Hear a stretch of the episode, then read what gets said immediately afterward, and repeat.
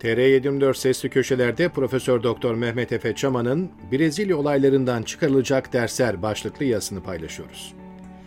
Brezilya'da seçimleri kaybeden popülist sağcı başkan Bolsonaro, iktidarı seçimin galibi solcu Lula da Silva'ya devretmek durumunda kaldıktan sonra ülkeden ayrıldığında herkes derin bir nefes almış ve dünyanın yüz ölçüm olarak en büyük 5. nüfus olarak da en büyük 7. ülkesinde demokratik teamüllerin işliyor olmasını memnuniyetle karşılamıştı. Oysa bugün yani 8 Ocak pazar akşam saatlerinde Brezilya'nın karıştığını öğrendik.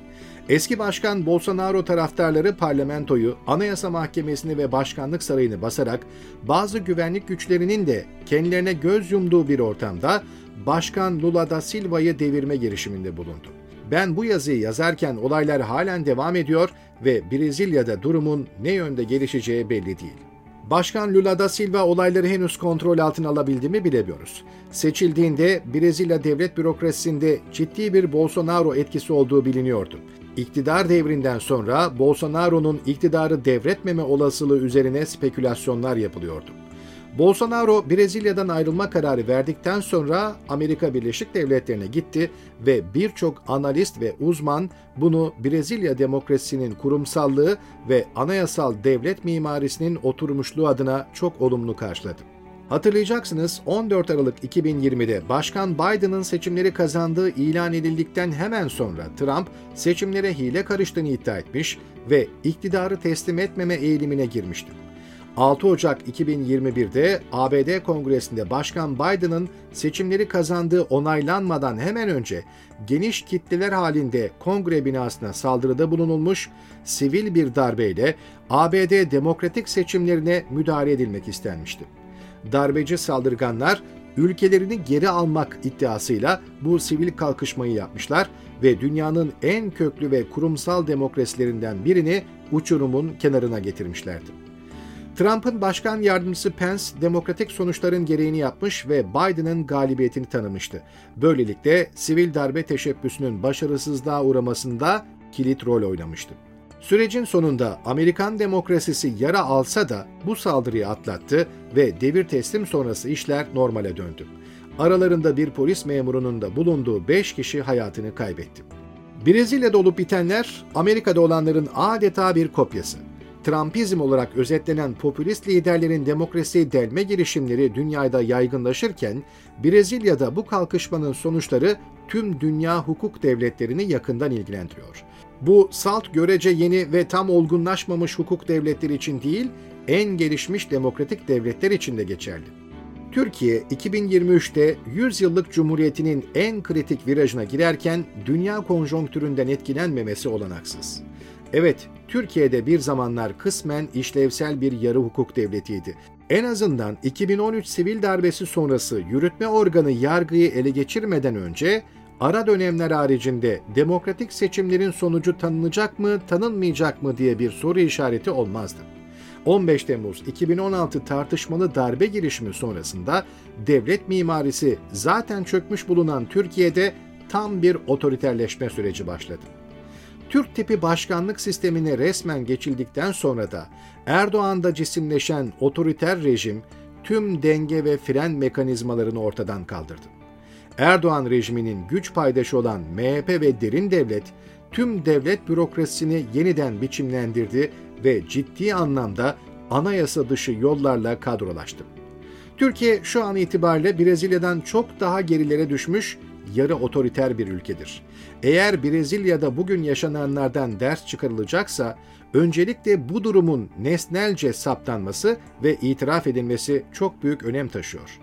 Erdoğan gücünü konsolide etme ve rejimi kontrol edebilme kapasitesi bakımından Bolsonaro'nun çok daha ilerisindedir. Brezilya kurumsallaşma ve devlet mimarisinin işlerliği bakımından Türkiye'nin 2013 öncesi durumu gibi. Fakat bu Brezilya seçimlerdeki net sonuca ve iktidarın devir teslim işleminin yapılmış olmasına karşın bugün bir net sivil kalkışmayla karşı karşıyadır. Aynı durum Brezilya'dan çok daha ileri seviyede olan dünyanın en kurumsallaşmış demokratik devletlerinin başında gelen Amerika'da da geçerlidir. Trump'ın seçim sonuçlarını tanımaması, ardından gerçekleşen kalkışma ve sonrasında ABD Cumhuriyetçi Partisi'nde halen süren deprem tehlikenin tam geçmediğinin emareleri. Dediğim gibi bugünkü Erdoğan Türkiye'sinde masa başı seçim müdahaleleri ve diğer doğrudan manipülasyon araçları bakımından çok daha geniş imkanlar mevcut. Bu noktaya kadar Brezilya ve Amerika olaylarından bahsederek Türkiye özelinde genellemelere varmaya ve bazı ihtimal hesaplarına girmeye çalıştım. Fakat daha da açmak gerekirse şunları belirlemek ve tarihe daha da net bir not düşmek öyle sanıyorum ki oldukça gereklidir. Bugün Türkiye'de rejim ABD ve Brezilya'nın çok daha ilerisinde ciddi güç olanaklarına sahiptir. Bu rejimde Erdoğan'ı ve onu iktidarda tutan güç paydaşlarını dengeleyebilecek hiçbir güç yoktur. Ne Anayasa Mahkemesi, ne diğer yüksek yargı organları, ne Yüksek Seçim Kurulu, ne Türkiye Büyük Millet Meclisi, ne ordu, ne istihbarat, ne akademi, ne sivil toplum, ne de medya. Rejim bu saydıklarımın tümünü etkisiz hale getirmiş durumda. Şimdi bu ortamda Türkiye tarihinin en önemli seçimlerine giriyor ve hala bu seçimlerin adil ve özgür seçimler olmayacağının üzerinde yeterince duran bir muhalefet ve aydın sınıf yok. Ben bunu çok ciddi bir problem olarak görüyorum. Erdoğan sizce iktidarını sürdürme konusunda Trump'tan veya Bolsonaro'dan daha az mı isteklidir? Veya sizce Erdoğan şeytana uyup demokratik seçimleri tanımama veya manipüle etme yolunu seçerse onu frenleyecek mekanizmalar Amerika'daki ile veya Brezilya'daki ile aynı oranda mevcut diyen çıkabilir mi? İtirazları duyar gibi oluyorum. Hocam ne yapalım? Havlu mu atalım? Havlu atmayalım. Ama mesela hızla giden trenin üzerine oturduğu raylarda bir teknik sorun varsa ve bir mühendis bunu tren o noktadan geçmeden tespit ederse o mühendise ne yapalım treni mi durduralım diye soran olursa bunu normal karşılar mısınız? Ben siyasi bir analizciyim ve gördüğümü söylemekle yükümlüyüm. Moral motivasyon koçu değilim.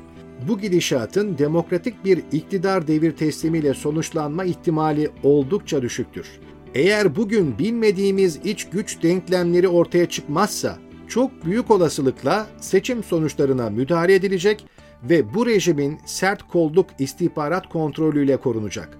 İş bu noktaya gelince birkaç dünya liderinin ve etkisi sıfırlanmış Avrupa Birliği'nin falan Twitter'dan yapacağı 3-5 dayanışma paylaşımı dışında ne olacak?